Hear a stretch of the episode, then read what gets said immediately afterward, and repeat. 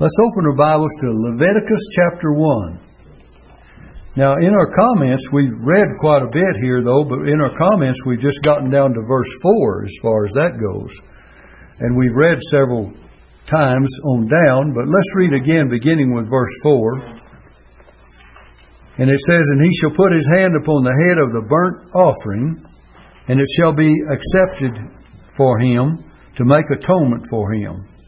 And it tells he'll kill the bullock, and on down in verse 9, he'll burn all all of it on the altar to be a burnt uh, sacrifice, an offering made by fire of a sweet savor unto the Lord. And in verse 10 it says his offerings to be without blemish, the last part of verse 10. And verse 13 tells that he'll wash it all completely in water and then uh, burn it upon the altar. It's a burnt sacrifice, an offering made by fire, a sweet savor unto the Lord. And then there is made a provision in verse 14 if the burnt sacrifice for his offering to the Lord be of fowls, then he shall bring his offering of turtle doves or, or of young pigeons. So, and then we're given the instructions as to how it was to be prepared and sacrificed. All of these sacrifices and these offerings in the book of Leviticus are very uh, typical and symbolical of Christ and His sacrifice. Whether it be a blood sacrifice, as He would give Himself for a burnt offering or a sin offering or a peace offering or a trespass offering, or a bloodless sacrifice that without blood. And the, the meat offering was one that didn't have blood. Was no bloodshed in that. And we'll talk about that when we get to it. And that represents the life of Christ and the person of Christ in so many aspects. But we want to talk about this one, beginning with verse 4, and talk about He shall put His hand upon the head of the burnt offering, and it shall be accepted for Him to make atonement for Him. Now, when He puts His hand upon the head, it signifies full identification. So, this person that came offering willingly, you read that back in verse. Uh, 3 that he'll uh, offer a male without blemish, and he shall offer it of his own voluntary will. So he offers an offering, he brings an offering and offers it willingly and voluntarily. And uh, this offering uh, becomes a part of the the offer and the offering are are uh, one. They become one. And uh, the application of this to Christ and the believer is that the believers are ever, everlastingly identified with, with the Lord. So we identify ourselves with the Lord. So we, what we do, we basically, when we accept Christ as our Savior, if we were to follow the typical, uh, the meaning that's set forth here typically, we would be saying, "This is my sacrifice." We would be laying our hand upon him and saying, This is my blood offering. This is the one that is, is taking my place. And uh, so I'll give you some scriptures. 1 John 4, verse 17, it says, Herein is our love made perfect, that we may have boldness in the day of judgment. Our love is perfected and therefore we can have boldness in the day of judgment because we're depending on, upon Christ who bore the judgment for our sins. Ephesians 1 6 says, We are accepted in the beloved. And so our acceptation before God is in Christ. Colossians 2 verse 10 says, And ye are complete in Him. There's nothing else you can add to it. Ye are complete in Him. And then Ephesians 5 verse, verse 30 says, for we are members of His body, of His flesh, and of His bones. We become one with Him. And then we talk about the believer being justified by offering uh, his sacrifice. And we need to be reminded that, that there are no degrees of justification. What I mean by that, that the babe in Christ the one that's just been born again, that comes and accepts Christ, is just as truly justified as the most mature saint. They're both fully, completely justified before God. And uh, you can find that in Romans chapter 4, the last several verses. And then Romans chapter 5, verse 1, it says, Therefore, being justified by faith, we have peace with God through our Lord Jesus Christ. And the word therefore connects us with the previous part of the fourth chapter, because that's in Romans 5 1. It connects us with the fact that uh, if we believe on Him who was delivered for our offenses and raised again for our justification, then we'll be declared righteous and justified in the sight of God. Just as it takes the picture from what Abraham did. So, the ground of our justification comes to us the very moment that we accept Christ on the basis of His sacrifice. Now look at this uh, verse 5. It says, And he shall take, he shall kill the bullock before the Lord, and the, and the priest, Aaron's sons, shall bring the blood and sprinkle the blood round about upon the altar that is by the door of the tabernacle of the congregation. So that's what's that's how it is to be done. By the way, everything was done just as God specified that it should be done. And Aaron's sons here represent the church as a priestly family, a priestly house. Aaron and his sons represent the church. And we, by the way, are a priestly house. Hebrews 3 verse 6 says, But Christ, as a son over his own house, Whose house are we if we hold fast the confidence and rejoicing of hope firm to the end? So we become the house. And we become a priestly family and a priestly house, just as Aaron and his sons were a priestly house in the Old Testament. and of course, we have to know that uh, Jesus offered himself of his own voluntary will and uh, by Jesus doing this, you find that in John chapter 10, verse 17, it says, Therefore doth my Father love me, because I lay down my life that I may take that I might take it again. No man taketh it from me, but I lay it down of myself. That's verse 18. I lay it down of myself. Jesus voluntarily and willingly laid down his life, and certainly when we come to follow the Lord in dedicating ourselves to the Lord as a whole burnt sacrifice, if you want to put it that way, we lay down ourselves to do His will. And uh, of course, not to the extent and for the same purpose that Jesus did, but Paul said in Romans chapter 12, verse 1, I beseech you, the word is plead with you or beg you. I beseech you, therefore, brethren, by the mercies of God, that you present your bodies a living sacrifice not a blood sacrifice like back there, but a living sacrifice, holy, acceptable unto God, which is your reasonable service. And it's only reasonable that we should do something in return. Now then, look at verse 6. Hold your place in Leviticus chapter 1. And by the way, these notes are the notes that I uh, wrote down as I was going to seminary in the 50s 1952, 3, 4, or 53, 4, 5, and 6. And I graduated in 1957. And, uh, well, actually, three and a half years it overlapped the years in a different way because I started in uh, started in went in December, started in January. Start, I started the second semester instead of the first semester of that year that I started the seminary. And then I finished my work, and then I was taking some postgraduate work after that before they called me to Mount Pleasant Baptist Church in East Texas. But anyway, to make a long story short, these are the notes. And my dear wife typed up every word that's on here. So I look at these and I think she deserves as much credit for that degree as I do, and probably more in some ways. But anyway, that's the notes that I'm using. This is exactly what I have in a hard uh, fibered back folder down at the house that I've copied off for use here. Uh, and uh, by the way, in the front page it has in red in a red marker, it has A on there. in fact, all all of them, Genesis, Exodus, Leviticus, Numbers, and Deuteronomy, all have A in front of them.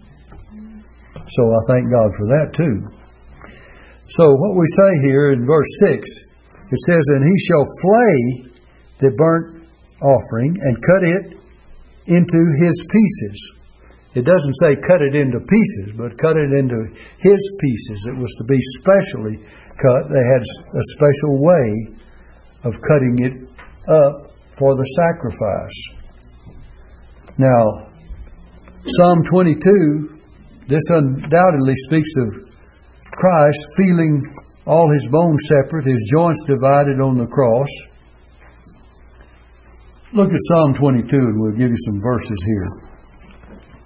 Psalm 22. And I'll just read several verses beginning with verse uh, uh, verse 14 would be good. It says, I am poured out like water, and all my bones are out of joint. My heart is like wax, it is melted in the midst of my bowels. My strength is dried up like a potsherd, and my tongue cleaveth to my jaws. And thou hast brought me into the dust of death. For dogs have compassed me, the assembly of the wicked have enclosed me. They pierce my hands and my feet.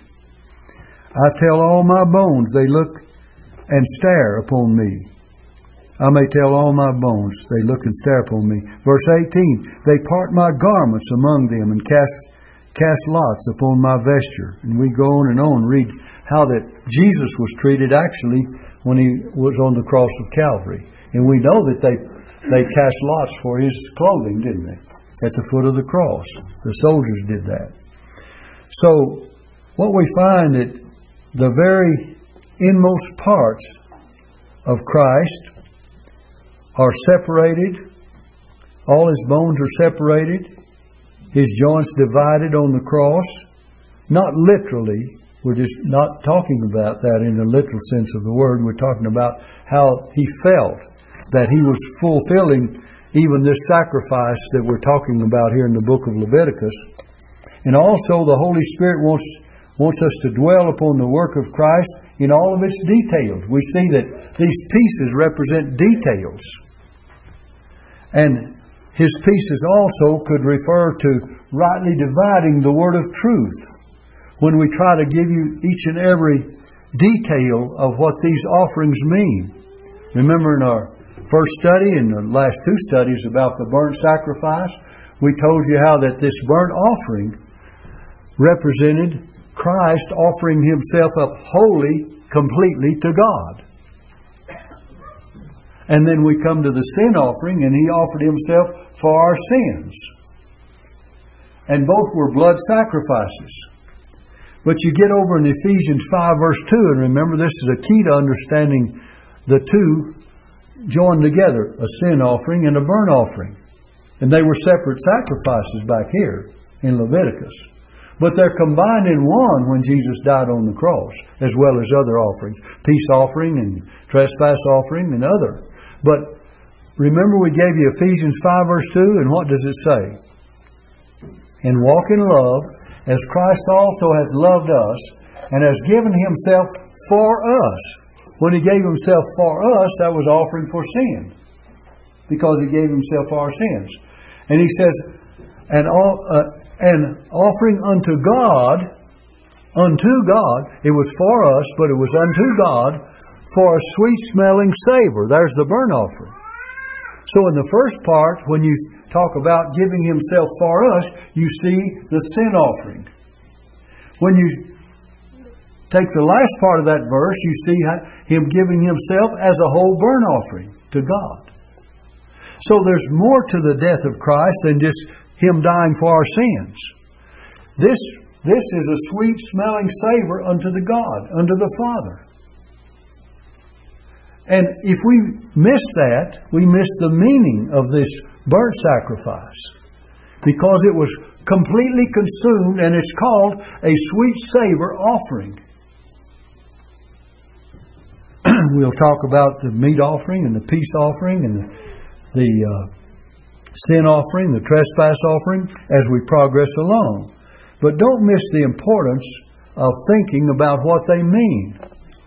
How many understand that when Jesus died, look at Ephesians 5, verse 2. I better look at it so you uh, have it in your mind.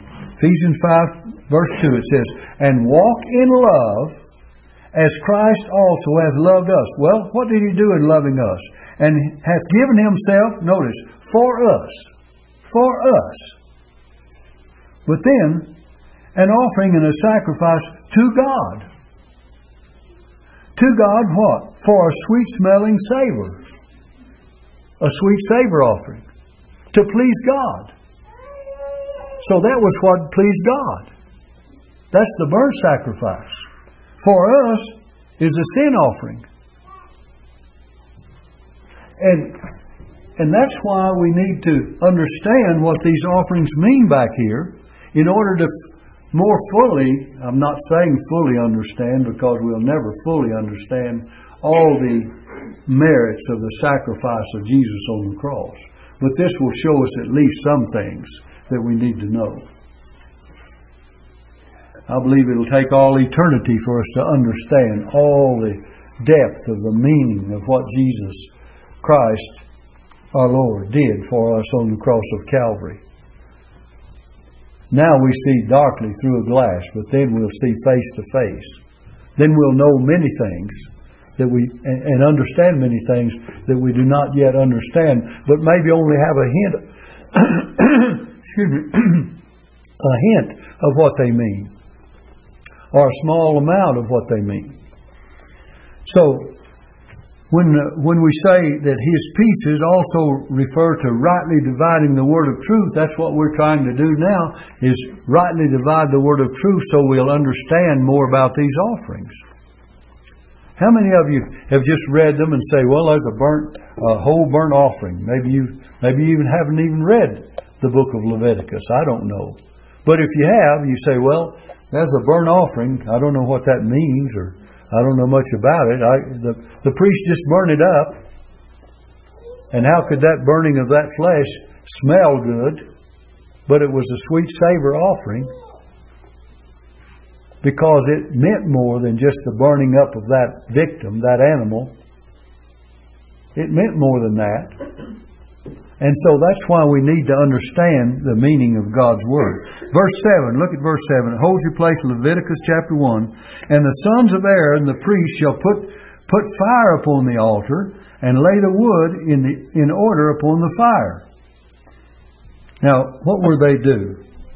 The wood here speaks of Calvary's cross, by the way. And the fires speak of the cross, it says. The, the wood speaks of Calvary, the cross, and the fires speak of the, the sufferings that Jesus went through on the cross, or the sufferings of the cross. Now, verse 8 and 9 For the priest Aaron's sons shall lay the parts, the head and the fat, in order upon the wood that is on the fire which is upon the altar. Notice that word in order, those two little words. In order. God has a special order about things. He had a special order about the way these sacrifices were to be presented. God is a God of order. He's not a God of disorder or confusion. In fact, Paul says in the New Testament, God is not the author of confusion, as in all churches of the saints. And we need to remember that when we talk about uh, churches being in confusion. God's Word is to be preached clearly and plainly. People are to understand it. There's one of the prophets says, uh, write it, write the message clear so that he that is he that runneth may read it. He that's on the run can read it and understand it. And it's to be so clear that everyone can understand it. And that's why we need to preach and teach God's Word and rightly divide the Word of truth. Make it so simple that even a child can understand it. Oh, I know we've got a lot of great orators today. And uh, they speak with great eloquence. But on the other hand, Paul says, uh, I didn't come to you, he told the Corinthians, with enticing words of man's wisdom.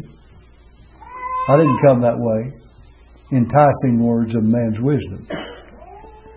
But he says, I came to you uh, in much, uh, uh, in weakness and in much trembling. And he says that your faith should not stand in the wisdom of men, but in the power of God. In God that makes the Word directly understandable to you, and He's the one that makes it understandable. Preachers, we do the best we can to, to preach it and teach it, but it's only God that will give you and open your heart and give you the understanding of it. And He will do that. He's promised to do that. If the, His Word is rightly divided and faithfully preached, He's promised to help you to understand it. Isn't it difficult to go and hear somebody talking about a lot of things that's just above our understanding and not explained? In the book of Ezra and Nehemiah, Nehemiah stood before the the uh, people. They made a pulpit of wood. By the way, that's why you're supposed to have a pulpit, I guess. And and and Nehemiah got behind the pulpit and he read the word and preached it, and uh, from morning till noon, and he gave understanding of it. He gave understanding of what he what he preached. He gave the sense, it says back there, so that the people would understand. Well, that's what we're to do, and help it to be easily understood. Now, and the priest Aaron's son shall lay the parts, the head, the fat, and so on. We've already talked about that, and we'll get in uh, the next verse. If I can get these pages separated here. And the next verse says that uh, the sacrifice, or that verse says the sacrifice must be made or put in order. It must be placed on the wood according to the details excuse me, that were ordained by God. God ordained and instructed the way that these things were to be done. This means that we're not to just do any old way that we please. That God has a plan for us to follow.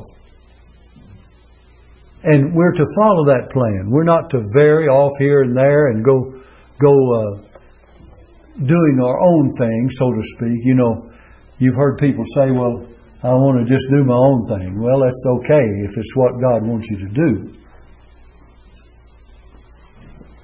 But we better do it in God's way. It doesn't mean we can cannot be an individual, but it does mean that God has foreseen and arranged every detail. And by the way, He arranged every detail of the death of Christ on the cross in the council halls of eternity. Remember, we gave you a scripture in Acts chapter 2. Let's turn over to Acts chapter 2, if you will. We've given you this time and time again. Let's read verse 22 and 23. Acts 2, verse 22 and 23. It says, Ye men of Israel, hear these words Jesus of Nazareth a man approved of God among you by miracles and wonders and signs, which God did by him in the midst of you, as ye yourselves also know. now notice verse 23. Him being delivered by the determinate counsel and foreknowledge of God, ye have taken and by wicked hands have crucified and slain. So he was delivered by the determinate counsel and the foreknowledge of God. But he says, You've taken, and by your wicked hands you've crucified and slain. They were not excused for the sin in crucifying Jesus. But God's plan and purpose was ahead of it all. Because it says he was delivered by what? The determinate counsel and the foreknowledge of God. God knew and determined what was going to take place. In fact, the Bible teaches that he was the lamb slain, Revelation 13, verse 8, before the foundation of the world. And 1 Peter chapter 1, beginning with verse 18, you'll find that he was verily foreordained before the foundation of the world. So there's a lot of things that we need to learn about that. Every detail of our Lord's death on the cross was foreseen and arranged before by the Lord, by the Almighty. And in his crucifixion, his raiment was to be parted, and the casting of lots for his seamless garments. We read in uh, Psalm 22, verse 18. Look, 22, verse 18. What it says here. It says, uh, They part my garments among them and cast lots upon my vesture. Now, if you want the New Testament, look in uh, Matthew chapter 27, begin with verse 39. No, let's see. Uh, 35, rather. Matthew chapter 27, verse 35, it says, And they crucified him and parted his garments, casting lots, that it might be fulfilled which was spoken by the prophet. They parted my garments among them, and upon my vesture did they cast lots. This shows us that David was not only a, the psalmist, but he was a prophet. Because Jesus says, that it might be fulfilled. The Word of God here says that it might be fulfilled which was spoken by the prophet. He was a prophet king. We said we had over in the Old Testament priestly prophets, kingly priests, but we didn't ever have a prophet, priest, and king like we have Jesus. He's prophet, priest, and king. We sing the song, don't we? Crown him, crown him, prophet and priest and king. Right? He's a prophet full of light.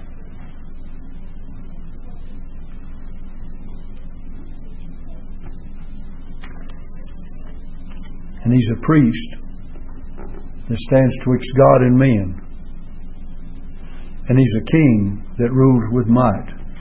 And Jesus is these, all to us. Now let's look at something else. I'm going to give you several places where there's fulfillment of these things about Jesus in detail that we find prophesied in the Old Testament and fulfilled in the New Testament. So, in that first one that I gave you, put Psalm 22:18 and then put Matthew 22, uh, 27, 35. Psalm 22, 18, Matthew 27, 35. and then it says, the next statement I want to make is they should mock him passing by the cross wagging their heads. Now look at Psalm 22, verse 8, if you will. Psalm 22, uh, verse 8 says he trusted he trusted on the Lord that he would deliver him. Let him deliver him, seeing he delighted in him.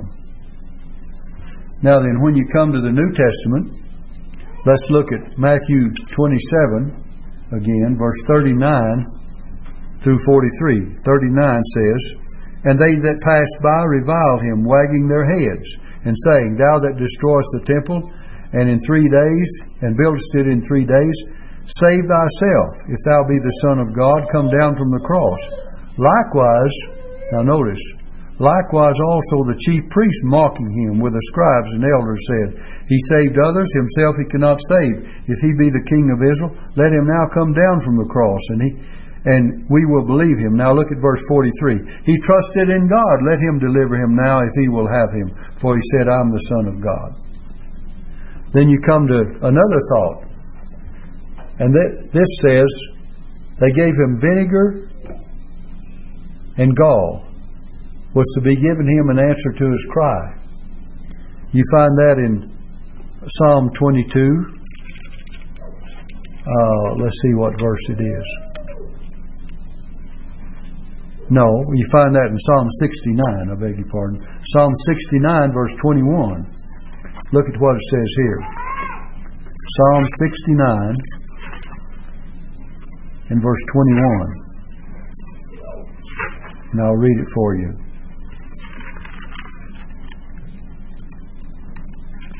69:21 says, "They gave me also gall for my meat, and in my thirst they gave me vinegar to drink."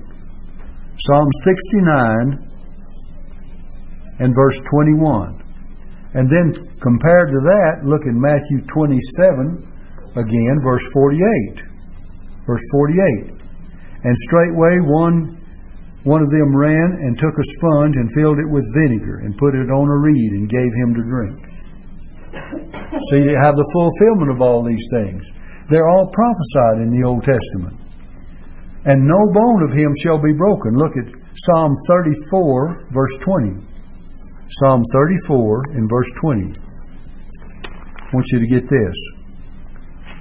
It says this He keepeth all his bones, not one of them is broken. Not one of them is broken. And look in um, uh, again Matthew uh, 27 48.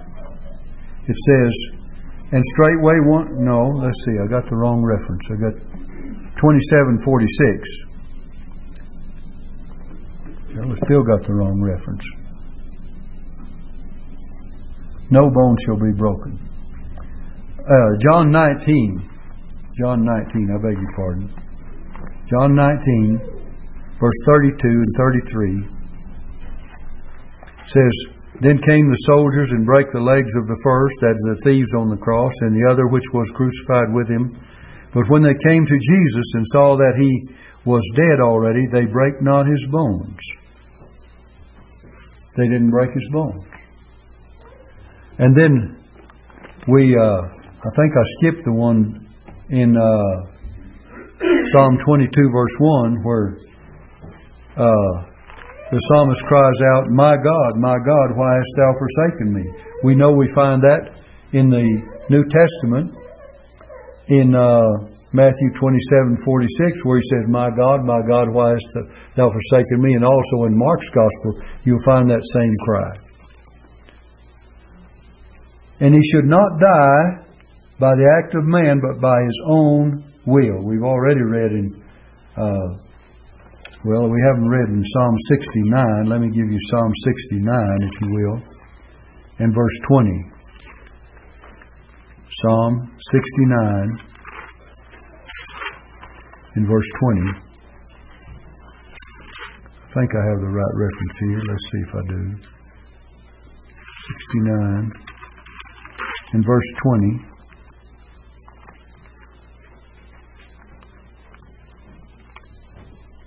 It says, Reproach hath broken my heart. I am full of heaviness, and I looked for some to take pity, but there was none, and for comforters, but I found none.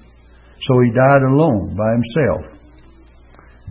And he was not to die by the act of men, but in John chapter 19, verse 34, it tells us how Jesus died. It says, But one of the soldiers with a spear pierced his side, and forthwith came there out blood and water.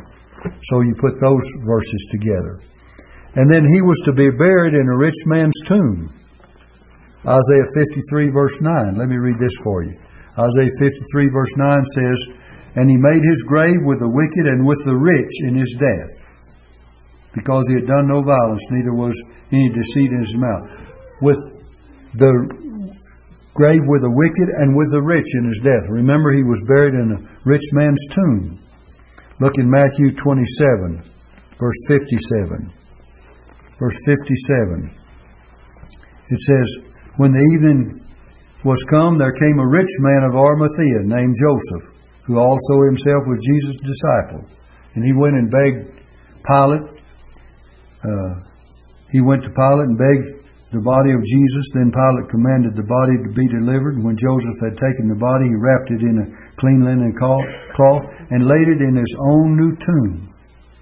Joseph of Arimathea, a rich man of Arimathea, which he had hewn out in the rock. And he rolled a great stone to the door of the sepulchre and departed. All these scriptures are fulfilled concerning Jesus and his death on the cross. And when you get back to the scripture in uh, in uh, the book of Leviticus, I want to show you another particular of the, what we're studying. In verse, uh, let's see what verse it is, 8 and 9.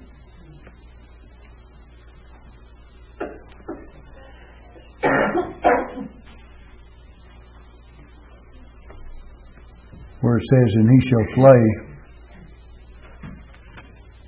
Verse 6 says, And he shall flay the burnt offering and cut it into his pieces. Flayed. Flay is taking off the outside skin and exposing the inner flesh, the very tissue of life. And the devil did this in the temptation of Christ. The devil exposed his inner life. And of course, we know that he was uh, whipped with a cat o' nine tails, so to speak. He was scourged. And of course, this would open up the outer skin as well. Christ's flesh, or the inner tissue, was physically exposed when he was beaten. He was exposed by Satan with the temptations. And his inner life came out. And he was faithful to God. He said, Man shall not live by bread alone, but by every word that proceeds out of the mouth of God shall man live. And in the temptation, further, Jesus uh, rebuked Satan's temptation with another word of Scripture and says, Thou shalt not tempt the Lord thy God. And other things that he did. But when he was exposed physically, that's when he was beaten and when he was scourged you find a counterpart to that to Psalm 129 and verse 3. It says this It says, The plowers plowed upon my back, they made long their furrows. In other words, he was scourged and his back was bleeding. And the inwards and the legs of the offering were to be washed in water. We read that in our passage of Scripture. The inwards set forth the motives or impulses what comes from the inside of us? All of our impulses, all of our emotions, all of our motives for doing things.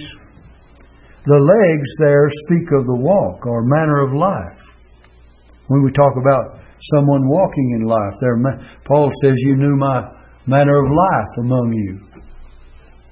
And then the water is symbolical of the Holy Spirit of God or the Word of God, both the Spirit of God and the Word of God. It says, Wherewith shall a young man cleanse his way by taking heed thereto according to thy Word. And all of this that we're talking about in these pieces that you find in this uh, first chapter of Leviticus, when we're talking about it being burnt, all of it in verse 14, and if the burnt sacrifice, well, no, it says, in verse 13, but he shall wash it inwards and the legs with water, and the priest shall bring it all and burn it upon the altar. It is a burnt sacrifice, an offering made by fire of a sweet savor unto the Lord. Remember, it's a sweet savor offering. So all of this was to be burned on the altar, signifying that Christ was to be utterly consumed in his sacrifice until nothing was left. He gave himself totally that he might please God. And when you find the law of this offering, over in chapter 6, verses 8 through 10, you'll find the law of the burnt offering. We said in our earlier statements that, in our introduction, that you have the offerings here in chapters 1, 2, and 3, and then you get over to chapter 6 and 7, and you have the law concerning these same offerings. In other words, all the more details of how it was to be done. Look at verse 10 in our text here. Hold your place, Leviticus chapter 1. And if his offering be of the flock, namely of the sheep or of the goats, for a burnt sacrifice, he shall bring it a male without blemish. The sacrifice had to be without blemish, and it must be a male. It was certainly to be without blemish, and it was certainly to be a male. We'll give the reason for that in a moment. And he shall kill it on the side of the altar northward before the Lord, and the priest, Aaron's son, shall sprinkle his blood round about upon the altar. And we said Aaron's sons represent the church as a priestly house.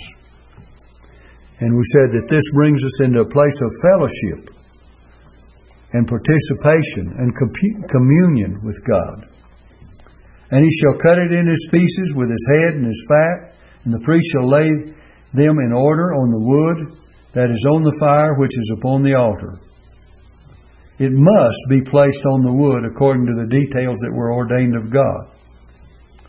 He shall wash the inwards and his legs with water, and the priest shall bring it all and burn it upon the altar. It is a burnt sacrifice, an offering made by fire, of a sweet savor unto the Lord. And all of it was to be burned on the altar, signifying that Christ was to be utterly consumed until nothing was left that it might completely please God. and you read down in verse 14, and if the burnt sacrifice for his offering of the Lord be of fowls, then he shall bring his offering of turtle doves or, or of young pigeons.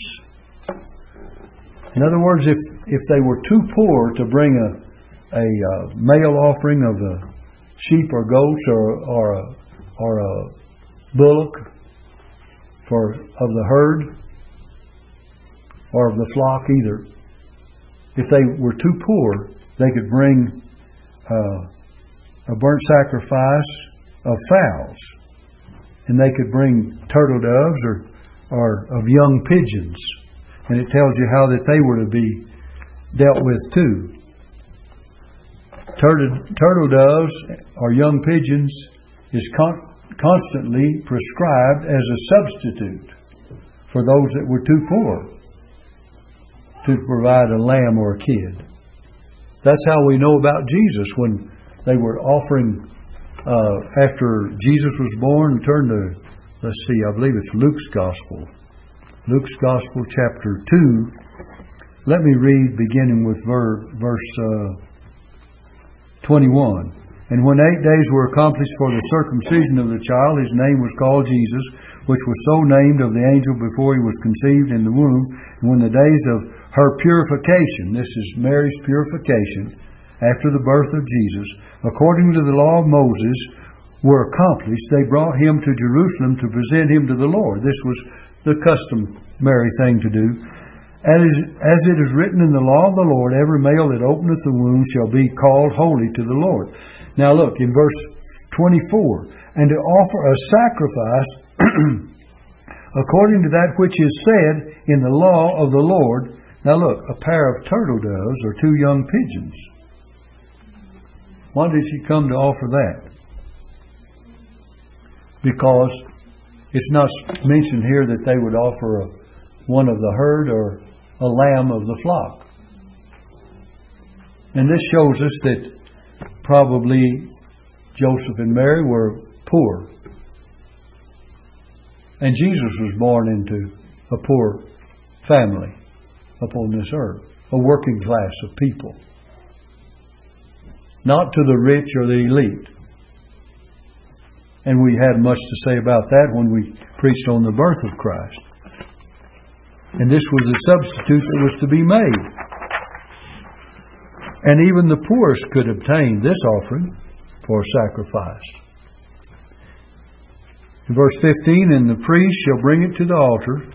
This is what would happen if you ordered that in Leviticus 1:15, the priest shall bring it into the altar and wring off his head and burn it on the altar, and the blood thereof shall be wrung out uh, at the side of the altar, and he shall pluck away his crop and his feathers and cast it beside the altar on the on the east part by the place of the ashes, and he shall cleave it with the wings thereof, but shall not divide it asunder.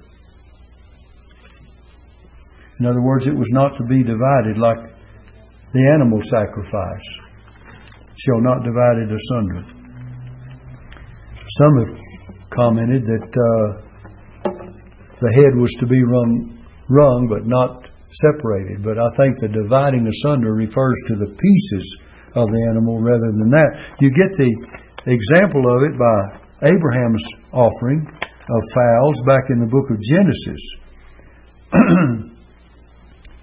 in verse in chapter 15 it tells about a she goat, and a ram, and a turtle dove. Verse 10 says, And he took unto him all these, and divided them in the midst, and laid each piece one against another. But the birds divided he not. The birds divided he not. He didn't lay the pieces separately of the fowl sacrifice, but of the animal sacrifices. And that's why it says in our text that they he would not divide them asunder, but burn it upon the altar, upon the wood that is upon the fire. It is a burnt sacrifice, even the pigeons or turtle doves, a burnt sacrifice, an offering made by fire of a sweet savor unto the Lord. It was still a sweet savor unto the Lord. And we read that in uh, what we read about Abraham and how, he offered the sacrifice. Well, they followed, certainly followed the example of Abraham. And in Leviticus 5, verse 8, it says, When you have the law of this offering, wring off his head from the neck, but shall not divide it asunder. And that's what it's talking about. We're going to have to close there, and we'll pick up with verse